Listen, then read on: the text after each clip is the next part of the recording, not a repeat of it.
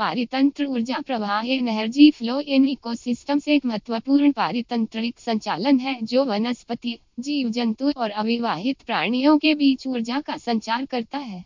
यह प्रक्रिया भोजन जंतुओं और उत्पादक प्राणियों के माध्यम से ऊर्जा को पुनर्निर्मित करती है और इसे पुनः उपयोग के लिए उपलब्ध कराती है।